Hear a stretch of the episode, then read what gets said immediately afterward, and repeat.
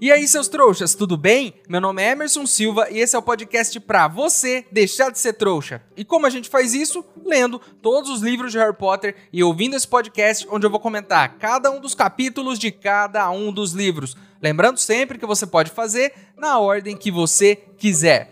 Hoje vamos comentar o capítulo 3 de A Ordem da Fênix, a Guarda Avançada. Mas antes, no último episódio do podcast, no bloco final, eu fiz uma pergunta para vocês. E eu perguntei: que outros ditados populares vocês acham que devem existir no mundo bruxo? E recebemos várias ideias ótimas para novos ditados. A Nai Freitas sugeriu: Acho que quando alguém se dá mal, costumo dizer que a pessoa caiu da vassoura. A Thaís Milani sugeriu: Quem com varinha fere, com varinha será ferido. E pro Álvares é: Não cuspa no cálice que bebeu.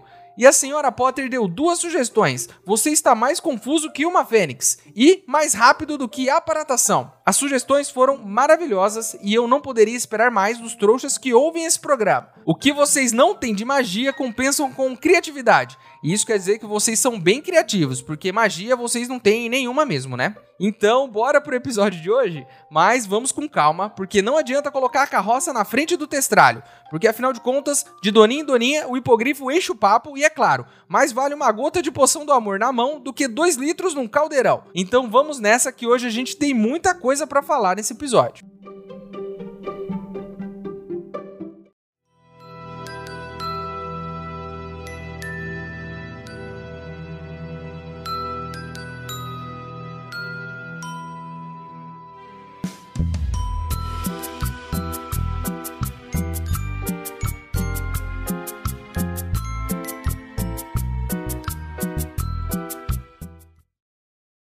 Esse episódio é patrocinado pelo nosso novo apoiador, Vitor Hugo. Muito obrigado pelo seu apoio, Vitor. Seu gesto me enche de alegria e me motiva a continuar por aqui com força total. Sua ajuda vai direto pro cofrinho para podermos melhorar os equipamentos aqui da gravação do podcast. Muito obrigado mesmo. Esse episódio é para você.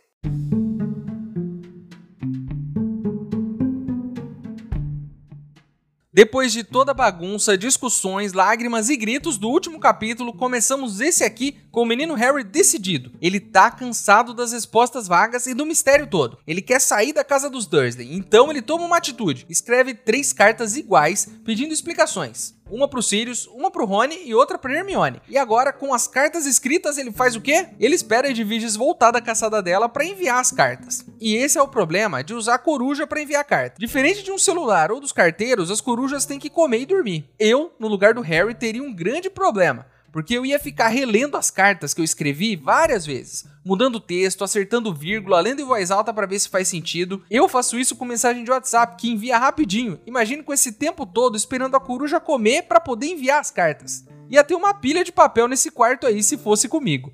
Se tudo que aconteceu já não bastasse, o menino Harry tá com uma dor fortíssima nas costas por ter carregado o primo Duda a noite inteira. Ansioso, nervoso, repassando toda a noite maravilhosa que ele acabou de ter. Ele tá bravo, com tanta raiva que dá um chute no malão que tava no chão. Uma péssima ideia, né? Se bater o dedinho na quina das coisas já te gera um misto de ódio e sentimento de incapacidade, imagina fazer isso de propósito como o Harry acabou de fazer. Inclusive médicos que me ouvem aí do outro lado. Depois de uma topada aqui no sofá de casa com o dedinho, em poucas horas ele passou de vermelho para roxo, um roxo bem escuro, quase preto. Será que eu deveria me preocupar? Me enviem seus diagnósticos pro e-mail do programa, por favor, porque a cada hora que passa ele parece ficar mais escuro e dolorido. Enfim, nossa querida Edwige chegou com a janta dela. E, como todo empregado em um ambiente de trabalho abusivo, a coitada de Edwiges não tem um minuto de paz. O Harry interrompe a refeição dela e manda ela ir trabalhar, e diz para ela bicar os destinatários das cartas até eles responderem com um texto longo e completo. Eu, se fosse Edwiges, exigiria melhores condições de trabalho. Porque além do Harry interromper o horário das refeições dela, agora ela tem que entregar a carta e cobrar uma resposta das pessoas. É quase como se o carteiro, além de ter que entregar a encomenda, tivesse que ficar batendo no destinatário até que ele escrevesse uma carta de agradecimento para ser enviada de volta. Edviges exija seus direitos. Assustada com os abusos físicos e psicológicos que sofreu no ambiente de trabalho na última semana, a coruja não voltou. Certo ela, que deve estar tá comendo com calma, tirando um cochilo e se recuperando mentalmente antes de voltar para esse ambiente onde ela é extremamente cobrada pelo Harry. Tenso por não receber nenhuma resposta nesse tempo que passou, o menino Harry ficou no quarto trancado. Só pegando a comida que a tia Petúnia passava pela abertura da porta e remoendo os sentimentos ruins acumulados dia após dia. Descobrimos então que o menino Harry sofre de ansiedade. E eu sei bem como é, porque eu tenho isso às vezes, e ansiedade é uma bela porcaria. Ser ansioso te faz remoer pensamentos ruins, imaginar todos os piores cenários possíveis e imaginar quanta coisa ruim pode te acontecer no futuro. E na maioria das vezes nada disso acontece, tá tudo na sua cabeça. Ele fica ali fazendo exatamente isso. Se fazendo perguntas de como, e se ele for expulso? Onde vai morar? Será que o Sirius aceitaria ele em casa? Será que ele poderia morar sozinho? Será que a infração dele foi tão grave que vão mandar ele para Azkaban? Calma, Harry, calma. Ficar pensando no futuro é um perigo muito grande. E você aí que me ouve, hein? Eu sei que você tá ansioso. Hoje em dia quem não tá, né? Você tem prova amanhã, tem boleto para pagar. Alguns ouvintes têm filhos que estão começando a dar respostas mal educadas, mas pare imediatamente de pensar no futuro e em tudo de ruim que pode acontecer. E lembre-se, você não é um bruxo, você é um trouxa. Seus problemas não vão desaparecer. Então relaxa, o que dá para resolver, você vai resolver e o que não dá, não dá. Não tem por que se preocupar porque não dá para resolver de qualquer jeito, né? Então deixa de ser trouxa e continue comigo aqui ouvindo o podcast. E vamos descobrir juntos o que vai acontecer com o menino Harry. Inclusive, falando nessa questão aí do Harry ser expulso de Hogwarts e poder ir para Azkaban, tem um e-mail muito interessante que eu recebi na última semana do Hilton Mota. O e-mail dele diz mais ou menos o seguinte: Oi Emerson, tudo bem contigo, seu trouxa? Voltei aqui para comentar um trecho do seu mais recente episódio do podcast. Você disse sabiamente que entre conjurar um animal de luz e inflar a tia, o segundo ato criminal do Harry seria pior. Sim, sem contestação mas é dito ainda em O Prisioneiro de Azkaban e ressaltado nos próximos capítulos de A Ordem da Fênix que o nosso querido Ministro Bruxo passou um paninho, pois tinha medo do Harry ser assassinado por Sirius Black. Devido às circunstâncias calamitosas da época, ele foi perdoado inteiramente. E uma equipe do ministério desinflou a tia Guida e apagou sua memória. Bom que fica mais uma lição para os Dursley respeitarem o Harry. E você falou uma outra verdade ao dizer que o Ministério da Magia não tem um procedimento claro para tratar de atos de magia ministrado por menores de idade fora da escola. Mas isso tem um motivo. Até então, Cornélio Fudge tinha grande respeito e até temor de Dumbledore. Mas a partir desse quinto livro, ele imagina que o Barbudão quer dar um chute na bunda dele e tomar o poder. Graças a essa neurose, Fudge utiliza de todos os meios que tem para dificultar a vida do Dumbledore e do seu aluno favorito, o Harry. Agora, mudando um pouco de assunto desta carta. Se for possível, gostaria de uma informação. Um pequeno spoiler. Você pretende ler, assistir o livro peça Harry Potter e a Criança Amaldiçoada? Fazer um ranking no final da saga sobre quais livros e filmes mais gostou? Sobre os personagens mais legais e os mais chatos? Como está na moda entre os trouxas que usam aquela coruja azul chamada Twitter? Hilton, você foi perfeito em todas as suas pontuações. É obviamente, o ministério não tem um critério exato e fica determinando de acordo com a situação. Né? E aí, é claro, o ministro da magia, que não é um cara profissional, a gente já viu aqui várias vezes, vai levar interesses pessoais em conta. Diferente do mundo dos trouxas, onde todos os políticos e figuras de autoridade são totalmente imparciais, não é mesmo? Agora, sobre a sua pergunta aqui, sobre ler livro, peça, olha, eu ainda não decidi se eu vou falar de fanfics aqui. Né? Eu gosto muito de fanfics, mas eu não sei se eu vou falar dessa aqui. Eu vou pensar um pouco no assunto e quem sabe lá pro final, quando a gente estiver chegando perto, a gente não acaba falando disso por aqui. Inclusive até em mais de um episódio. Vou pensar no assunto, prometo que eu vou pensar com carinho aqui, beleza? Um abraço, Hilton, muito obrigado pelo seu e-mail e mandem seus e-mails para o programa. Não se esqueçam. Então, num dia qualquer, repentinamente, tio Walter aparece no quarto do Harry. Ele entra de terno, e diz que eles vão sair e que o Harry vai ficar sozinho em casa e que ele não pode fazer nada além de ficar dentro do quarto quietinho, sem fazer barulho, fingindo que não existe. O Harry concorda porque para ele tanto faz, ele tem coisa muito mais importante para se preocupar do que ficar pensando nos tios que saíram de casa, então tudo bem. E aí os tios saem. Nisso, o Harry fica sozinho em casa. Parando para pensar aqui, quantas vezes menino Harry ficou sozinho em casa? Eu acho que provavelmente essa é a primeira vez que isso acontece. E o que isso significa? Significa que é hora de quebrar todas as regras. De pegar comida na geladeira, de andar apeladão pela casa, de peidar na cama do tio Walter, de ligar o som alto nas músicas mais obscenas possíveis. Esse é o seu momento, Harry. O Harry, obviamente, não ouve meu conselho e ao invés de se divertir, ele fica lá na cama remoendo a sua ansiedade mais um pouco. Mas não por muito tempo, já que alguém entra na casa. E meus amigos, essa é a hora de rezar. Porque se alguém tá invadindo a sua casa no meio da noite do nada, não é coisa boa, né? Mas não são ladrões. São piores do que isso. São pessoas que falam alto e fazem bagunça. A porta do quarto do Harry então se escancara, como se alguém tivesse dado um chute nela. E ele então resolve ver o que tá rolando. Quando ele olha para baixo da escada, na entrada, tem uma cacetada de pessoas olhando para ele lá em cima. Então ele logo reconhece uma das vozes e chama pelo professor Moody, que logo responde e diz que é ele, mas que ele não foi bem o professor do Harry, né? O que é uma coisa muito estranha para se pensar. Parem, parem para pensar nisso. O Harry conheceu o cara, conviveu com ele o ano todo e no final do ano descobriu que não era ele. Isso é muito esquisito, porque nem o Harry e nem nós, os leitores, conhecemos o Olho Tonto Moody de verdade. O que a gente conhece é uma farsa, é um disfarce. E isso é muito esquisito, porque ao mesmo tempo que a gente conhece ele, a gente não conhece ele. A minha cabeça tá dando um nó aqui agora mesmo para tentar entender isso daqui. Então, ele ouve outra voz familiar, e é a voz do professor Lupin. E olha só que grata surpresa, né? Estávamos com saudade do professor Lupin. Faz tempo que ele não aparece. Mas ele voltou e tá só o pó, né? Envelheceu uns 10 anos em apenas um. E vocês sabem por que isso aconteceu? Preocupações? Ansiedade? Muito trabalho? É claro que não. Lembre-se de que o Lupin é um lobisomem, meio homem e meio lobo. Lobo que é parente do cachorro, que, como todos sabem, em um ano de gente envelhece sete anos de cachorro. E é por isso que ele envelheceu tanto no último ano. Imagine só quantos anos o professor Lupin não tem depois desse último ano que passou. São sete anos de cachorro a mais. É claro que ele está mais velho.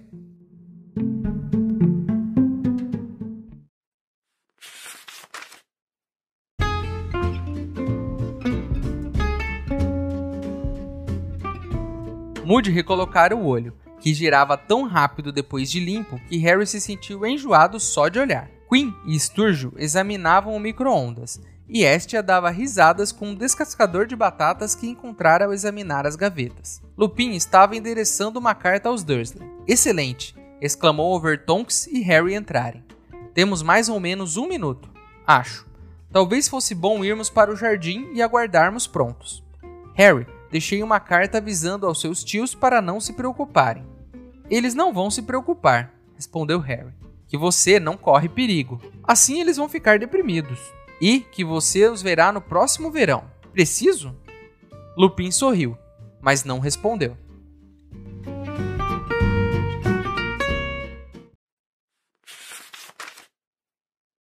Seu trouxa, se você está curtindo o podcast, não se esqueça de deixar uma avaliação na ferramenta que você estiver ouvindo, caso ela tenha esse recurso, é claro. Assim o programa ganha uma moral e chega ainda mais trouxas como você.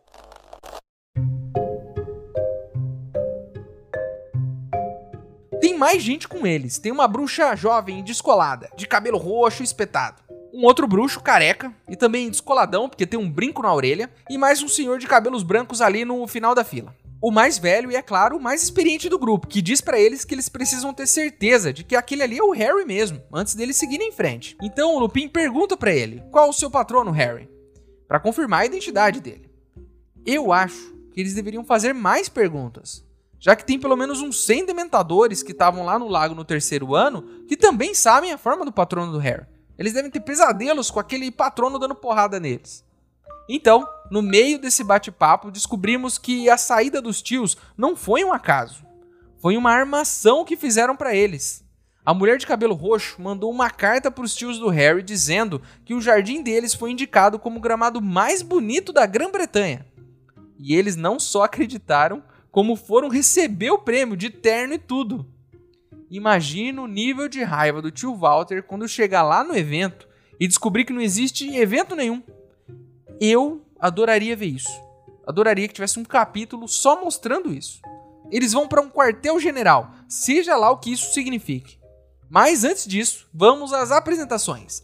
Nossa amiga de cabelo roxo se chama Ninfadora Tonks, mas que prefere ser chamada apenas de Tonks, porque ela não gosta do nome Ninfadora. O que é justo, né? E eu apoio 100% o direito das pessoas de serem chamadas pelo nome que quiserem. O nosso amigo careca de brinco se chama Queen Schlagbolt. Sim, o nome é muito difícil de falar, mas é Queen Schlaglebolt. que deve preferir ser chamado só de Queen, já que Blackbolts é muito difícil de se pronunciar. E o senhor de cabelos brancos é Dedalo Diggle. Eu achava até agora que só tinham esses caras aí. Mas aí eles apresentam mais pessoas. Emelina Vence, Sturgio Podmore, Estia Jones, um milhão de pessoas para resgatar o menino Harry da casa dos Dursley. Essa é, sem dúvidas, uma verdadeira aglomeração de bruxos na casa dos Dursley. E eu espero que eles se comportem e não sujem o piso brilhante que a tia Petúnia passou a última semana inteira limpando o cocô de coruja, hein?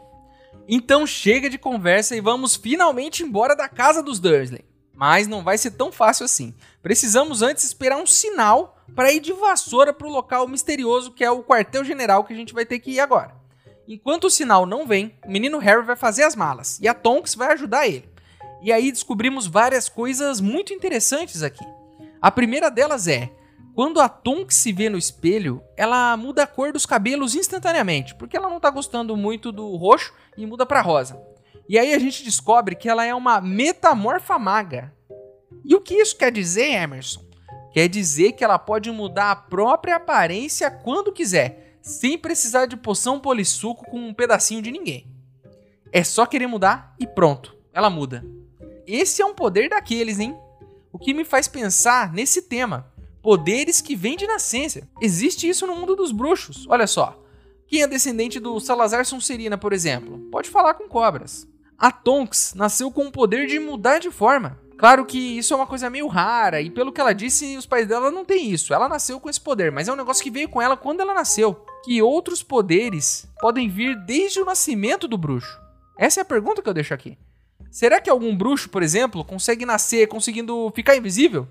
Será que tem bruxo que nasceu com poderes curativos? Que outros poderes podem vir do nascimento? Esse é um tema muito interessante que eu gostaria de saber mais. Existe magia além das varinhas e das poções. Isso é muito legal.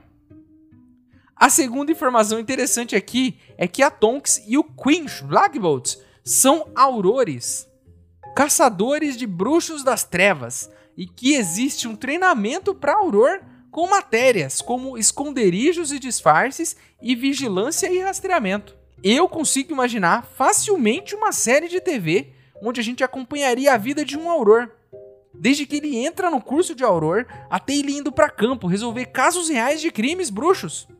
Uma coisa meio CSI, cheio de investigações e crimes mágicos diferentões. Eu pagaria para ver isso. Outra coisa muito legal aqui é ver a Tonks arrumar a mala e limpar a gaiola de Edviges com um feitiço simples. Ela chama isso de feitiços domésticos.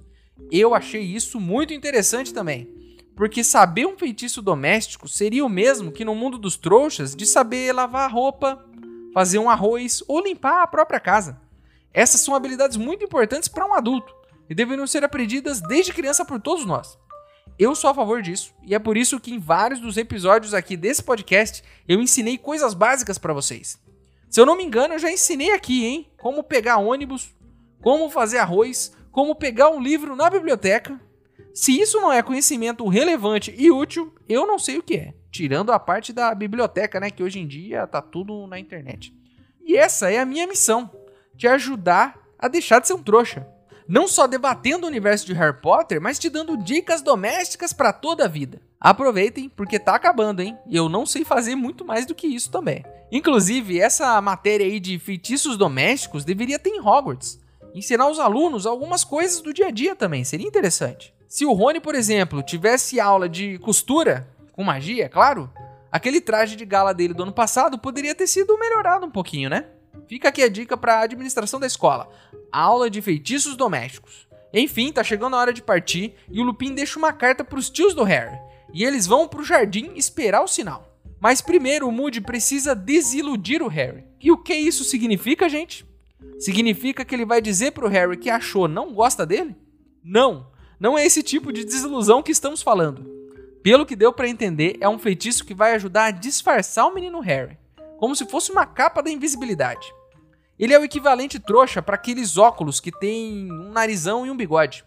É um feitiço para disfarçar o Harry enquanto eles voam por aí que nem malucos. O Moody então bate com a varinha na cabeça do Harry e ele começa a se transformar numa espécie de camaleão. O corpo dele assume as cores dos objetos em volta. O mesmo efeito produzido pelas máscaras de super-heróis, né? Que não escondem nada, mas têm o incrível poder de deixar eles irreconhecíveis. Enfim, o Moody vai passar as instruções. E quais são? Eles vão voar numa formação bem específica, um vai na frente, outro vai atrás, o Harry vai no meio, tem um que vai ficar rodando em volta, uma maluquice. E ele disse que se alguém morrer, eles precisam continuar. E que se todos morrerem, o Harry precisa continuar sozinho, porque tem outra equipe lá na frente esperando ele. O Queen Blackbolt ressalta que ninguém vai morrer, mas esse é o Moody, né? E nisso ele é bem parecido com o farsante do ano passado. Ele sempre espera pelo pior e acha que todo mundo vai morrer a qualquer momento. Ele é bem paranoico. E o que podemos concluir com isso? Podemos concluir que Bartol Crouch Jr. era um ótimo ator e pegou a essência do personagem Moody, né? Porque era bem parecido com isso aí também.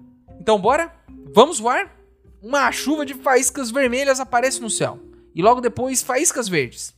O Harry segura na vassoura firme e bora para cima. Toda ansiedade, preocupação, medo, tudo some na mesma hora. No meio disso tudo, o Harry tá pensando nos Dursley, voltando da premiação irritados por terem sido enganados. E fica rindo que nem bobo lá, voando no ar. Ele tá feliz, esqueceu os problemas e tá achando graça dos Dursley voltando para casa. E é claro que isso é muito justificável, porque nada pode nos gerar mais felicidade nessa vida do que ver alguém que a gente não gosta se dando mal. Esse é um verdadeiro remédio para tristeza. Isso, inclusive, me faz lembrar de uma história da escola. Tinha um menino na minha escola que vivia atirando com a minha cara. Porque eu era gordinho, como eu já falei aqui várias vezes. E eu fui bem zoado quando era criança por isso, né? Mas eu não deixei isso me abalar e eu tô aqui hoje, ainda gordo, mas muito feliz, sem me importar com o que pensam de mim. Enfim, certo dia na escola esse menino me empurrou no meio de um corredor e eu caí de cara no chão. Mas meu momento ia chegar e não demorou muito tempo. Pouco tempo depois eu tive a oportunidade de ver ele escorregar e descer a escada da escola rolando até o final. Todo mundo viu ele chorando e deu risada dele naquele dia. O que deve ter sido bem humilhante para ele, que era um valentão da escola, né? E naquele dia, naquele belo dia, eu tive a melhor noite de sono da minha vida. Então não sejam hipócritas. Ver alguém que a gente não gosta se dando mal é sim um motivo de felicidade. Isso é certo? Talvez. É errado? Provavelmente. Mas eu sou um ser humano e eu me vinguei naquele dia deixando bem claro que eu não tive nada a ver com isso. Eu não empurrei ele, eu não fiz nada. Mesmo depois dele me empurrar sem motivo nenhum. O destino me deu isso de presente e eu agradeci. Só isso. E enquanto o Harry sorri como um bocó, o Moody vai pedindo para eles subirem cada vez mais alto e cada vez mais frio. E o Harry começa a congelar lentamente. Isso me faz pensar numa coisa aqui. Não teríamos um feitiço que mantém a pessoa aquecida? Um feitiço agasalho, feitiço da mamãe, ao invés de falar, leva o agasalho, ela só faz o feitiço e automaticamente seu filho fica quente para a noite toda? Se não tem, precisa ser inventado imediatamente, pois seria incrivelmente útil. Eles começam a descer, abaixando até a altura das casas na rua, e finalmente pousam em um bairro aleatório por aí. E então revemos uma cena que apareceu aqui no primeiro livro. De repente, Moody, assim como Dumbledore, abre um pequeno isqueiro e começa a apagar as lâmpadas da rua, uma por uma, até tudo ficar escuro. E agora eles estão ali, no meio de um bairro desconhecido, com todas as luzes apagadas. É uma boa estratégia para se esconder? É. Funcionaria se você fosse um trouxa? Não, claro que não. E esse, meus amigos, é mais um conselho que eu deixo aqui para vocês.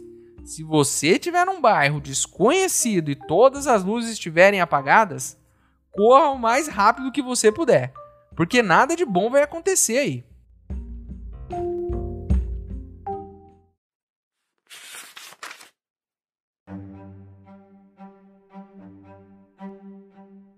Moody vasculhava sua capa, as mãos recurvadas insensíveis de frio. Achei, murmurou erguendo bem no alto um objeto que parecia um isqueiro de prata e acionando-o. A luz do lampião mais próximo apagou. Ele não parou de acionar o isqueiro até todas as lâmpadas da praça estarem apagadas, restando apenas a luz de uma janela protegida por cortinas e a luz crescente no céu. Pediu emprestado a Dumbledore. Grunhiu Moody embolsando o apagueiro. Isto cuidará de qualquer trouxa que esteja espiando pela janela. Entende? Agora vamos logo. Ele tomou Harry pelo braço e o conduziu para longe do gramado. Atravessou a rua e subiu a escada. Lupin e Tonks o seguiram, carregando o malão do garoto. O restante da guarda empunhava suas varinhas, flanqueando os quatro. De uma janela do primeiro andar próximo vinha um som abafado de música.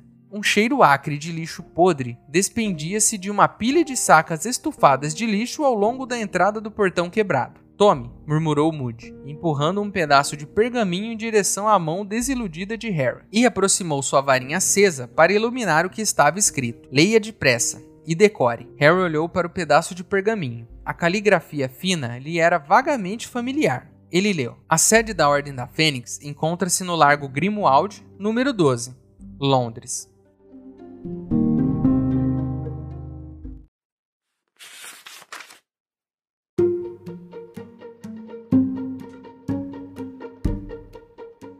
Então é isso, meus queridos. Terminamos mais um capítulo de Harry Potter e a Ordem da Fênix. A capa do episódio de hoje foi ilustrada pelo Brian Selznick. Agora você pode virar um apoiador do podcast. O link está aqui na descrição do episódio. Mas se você não puder ou não quiser, não tem problema. O mais importante é você continuar aqui com a gente, ouvindo cada um dos episódios para deixar de ser um trouxa. E chegou a hora onde eu, o maior trouxa de todos, pergunto para vocês, os outros trouxas, se você aí, mesmo sendo um trouxa, pudesse usar um feitiço doméstico, qual feitiço você gostaria de usar? Eu com certeza adoraria um feitiço que limpasse toda a minha casa com um passe de mágica. Para eu ter mais tempo, é claro, para não fazer nada, né? Se você tiver alguma coisa para acrescentar, se tiver alguma informação que eu deixei de falar ou quiser só mandar sua reclamação, o nosso e-mail é e-maildostrouxas@gmail.com. Ele tá aqui na descrição do episódio. Manda seu e-mail para mim, que se eu gostar, eu vou ler ele aqui. Você também pode falar comigo pelas minhas redes sociais. Meus usuários estão aqui na descrição do episódio também. Então é isso. Espero vocês no próximo episódio pra gente ver se eles vão sair vivos dessa rua mal encarada e escura Espero que sim. E vamos ver o que, que, vai acontecer agora que o menino Harry enfim saiu da casa dos tios. Porque é sempre uma aventura conseguir escapar dos trouxas, né? Então é isso. Espero vocês no próximo episódio. Meu nome é Emerson Silva e esse é o podcast para você deixar de ser trouxa. Tchau!